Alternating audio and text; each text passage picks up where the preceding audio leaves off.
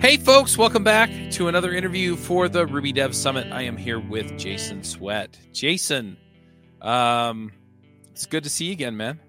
Good to see you too. Yeah. So uh, let's just jump right in uh, and ask, what is the future of Ruby? I have no idea what the future of Ruby is. um, you know, it's it's been said that making predictions is a really good way to end up being wrong. And so I try not to be in the habit of making predictions. Um, okay. But there's there's some things that we can probably know with fairly mm-hmm. high certainty, which is that right. it'll be around for a long time. I, I think yeah. we can be confident of that. Um, you know, I maybe have ten or twenty years left of my programming career. Um, mm-hmm. And I'm I have no concern that Ruby will go away before... Right. I'm ready to stop working with it. So that's one thing. Um, and right now yeah. it seems like we're experiencing a Ruby renaissance, which is wonderful to see. Mm-hmm. And so who knows, maybe Ruby will be ten times as big ten years from now. It's impossible to know. Yep, that's true. Um, it seems like you keep betting on it though, right? I mean, you've got, uh, you've got a C I product that you've got coming out that you're working on in Ruby, and I'm ass- assuming it serves Ruby clients. Um, yeah. you, you run Sin City Ruby. Um, you know, you talk about Ruby on, on your podcast. So yeah, it seems like you're, you're mostly all in on this. And, you know, yeah. are, are there particular things that are making you excited or bullish about this? Is it just the Renaissance or is it something else? Um, I don't know. I, I just like the Ruby language, as many people do. Um, And when I've tried other languages like Python, for example, it's like mm-hmm. I have nothing against Python. I like Python. I just don't like it quite as much as I like Ruby. And right. if somehow a better language came along, um, then I would certainly consider switching to that. It's just nothing I've worked with is quite as nice to work with as Ruby. You know, it's it's mm-hmm. optimized for programmer happiness, as they say. Yep. And I certainly experienced that happiness that they were shooting for. That's that's what keeps me keeps me with it. Um, it's not necessarily anything external, like what's right. happening in the community or what's what happening with Rails or anything like that. It's just I like working with the language, and I have a hard time considering any alternative. Right, that makes sense. So, um, yeah, I'm I'm just curious then. Um, maybe not so much the future of Ruby as the language or the community or things like that, but uh, where do you see Ruby taking you then? Like, where where are you going with Ruby? Very interesting. Where do I see Ruby taking me? Where am I going to go with Ruby? Um, I think I'm going to go the places I'm going to go anyway. Um, uh-huh. Like, if if God took Ruby away from the world tomorrow, I think I would do basically the same stuff. Okay. Um, it would just have to be with something that's not Ruby. Um, mm-hmm. Ruby is just my favorite way to achieve the things that I want to achieve. Um, so f- for me personally, um, as you know, Chuck, I do consulting, uh, mm-hmm. T D D coaching. And that kind of is technology agnostic, largely. The, right. the principles of testing are technology agnostic. And so if I had to switch to Python Django testing or something like that, it wouldn't mm. be that big of a deal. I'd had some new technologies to learn, but not new principles. So where do I see myself going? Still the consulting stuff. Um, I'm working on a book about Rails testing. You know, I already have a book about Rails testing, but I'm mm-hmm. redoing it. I, I will confess that I have a tendency to take on too many projects. And so sometimes I, I start a book and then I don't finish it, but I'm pretty confident that I'm going to finish this one just because yeah, it's a book that I've had in me for a long time. Mm-hmm. Uh, I just haven't gotten around to putting the entire thing on paper yet. And then, yeah, as you mentioned, I have my C I project that I'm working on, but that's a, that's like a distant third or fourth priority for me right now. I gotcha. Yeah. It's, it's basically just for the sake of having a, um, a project for pedagogical purposes, so that when I do live coding in front of people, I mm-hmm. have something to code on. That's that's right. That's maybe the main reason for it. And just I I have developed a loathing for CircleCI and GitHub Actions, and so I'm creating it mm-hmm. out of spite to some degree too. But it's it's not my main thing. Oh, uh, yeah. I, I'm gonna I'm, I'm gonna ask it. So so what is it about CircleCI or GitHub Actions that you don't love? The U I, um, and it's not just that I don't love it. It's it's that I absolutely loathe it. Um, it's it's okay. really frustrating. Um, like for example, in GitHub Actions, because that's what I've used most recently. Mm-hmm. When a test fails, what is the first thing you would want to know? You'd want to know what failed. Um, yeah, which but that answer is yeah. kind of hard to get. It's like, what? Um, you have to, you have to drill down and, and scroll and all this stuff. And it's like, that's kind of crazy. It's like, that you have to scrub through the log to find out. Yeah. Oh, that's, yeah, that's suboptimal. Optimal. Yeah. And, uh, um, you know, you have to, you have to go to your build. And then if you have mm-hmm. parallelism, which you probably are going to, you have to find which parallel job contains the failed oh, test yeah. and go to that. And it's like the parallelism is just an incidental detail. Like, why should I have right. to be concerned with the which parallel job it is? I should just be mm-hmm. told what the failure message was so I can address the failure. Right. So things like that. Like, it feels like they just don't get it. It feels like the people who built it don't actually use C I themselves. And so I uh-huh. want to build something that's like pleasant to use. I gotcha. And and I think that kind of harks back to what you were talking about with Ruby itself, where Ruby gives you that experience, right? It gives you that experience that makes you happy. Um, yeah. Are there particular aspects of writing Ruby that lean you that way? Hmm. I've used Ruby exclusively for so long that it's hard for me to even... even think about what that might be. Um, oh, here's here's maybe I could, how I could access that answer. Um, I switch back to Python occasionally because I do some like uh, genetic programming experiments mm-hmm. in Python from time to time. And it's so annoying, for example, that you have to put like self in every class method definition. And it's like, why? Why are you making me do a thing that the computer can right. do better? So stuff like that. Um, they just mm-hmm. made it. They just mm-hmm. made it. This isn't a very nice way to put it, but they just made it not stupid.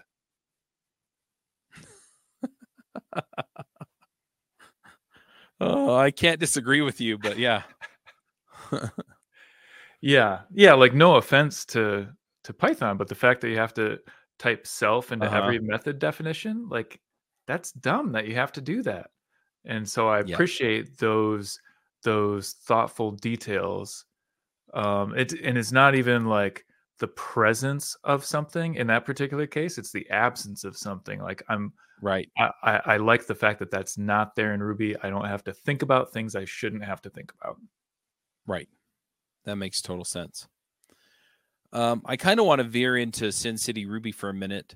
Um, what are you looking for as far as like experience, speakers, things like that? I, I know that it's, you know, your C F P is closed or, you know, things like that, but because, because we're getting close to it, but yeah. Yeah. And crazy enough, I have the speaker lineup for twenty twenty-five almost full, even though the twenty twenty-four conference hasn't happened yet. Oh, um, really? Yeah. Um, but what I'm hoping people get out of it is that they have fun, of course, and that they make uh-huh. new friendships. It would be an ideal outcome for me if everybody who goes makes at least one lifelong friendship that can help them in their career and just enhance their life and career in mm-hmm. some way. That's the ideal outcome for me. That's cool. You usually... Uh, people talk as much about like what talks they're going to hear or what technologies they'll learn or what um, kind of, if there's a career outcome, it's skill based, not relationship based. Yeah, well, no offense to everyone who's ever given a conference talk, but like, is a conference talk ever really that great? Like, maybe one conference talk in a thousand is like a life yeah. changer or whatever. It blows your mind. Most of the time, the talks are fine and the speaker does just just fine job. That's all good. Yeah. Um, but it's like the talk ends and then everybody forgets what it even was. Like, it's it's just mm-hmm. not exactly the right format for con- conveying technical information.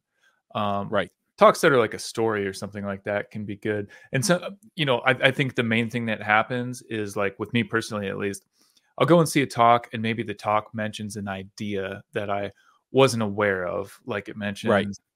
oh, I don't know, like Turbo eight's coming out. And I'm like, oh, Turbo, right. Mm-hmm. Uh, I'll go look that up. Not a great example, because that's that's pretty well publicized at this point. But right.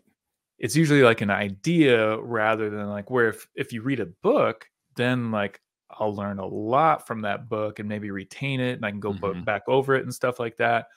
A talk isn't quite the same thing. So I'm, even though I am having speakers and I think the speakers are very good and they'll give great talks and all that stuff, the emphasis is more on the, on the relationships that I hope people form while right. they're there. Yeah. Makes sense. Yeah. yeah, it's really not that far from here either, which makes me want to go. Um, yeah, there's still tickets. All right. Well, the these are going to come out next week. So if if you all want to go to Las Vegas and have an awesome Ruby experience, go check it out. Is it sin city ruby dot com?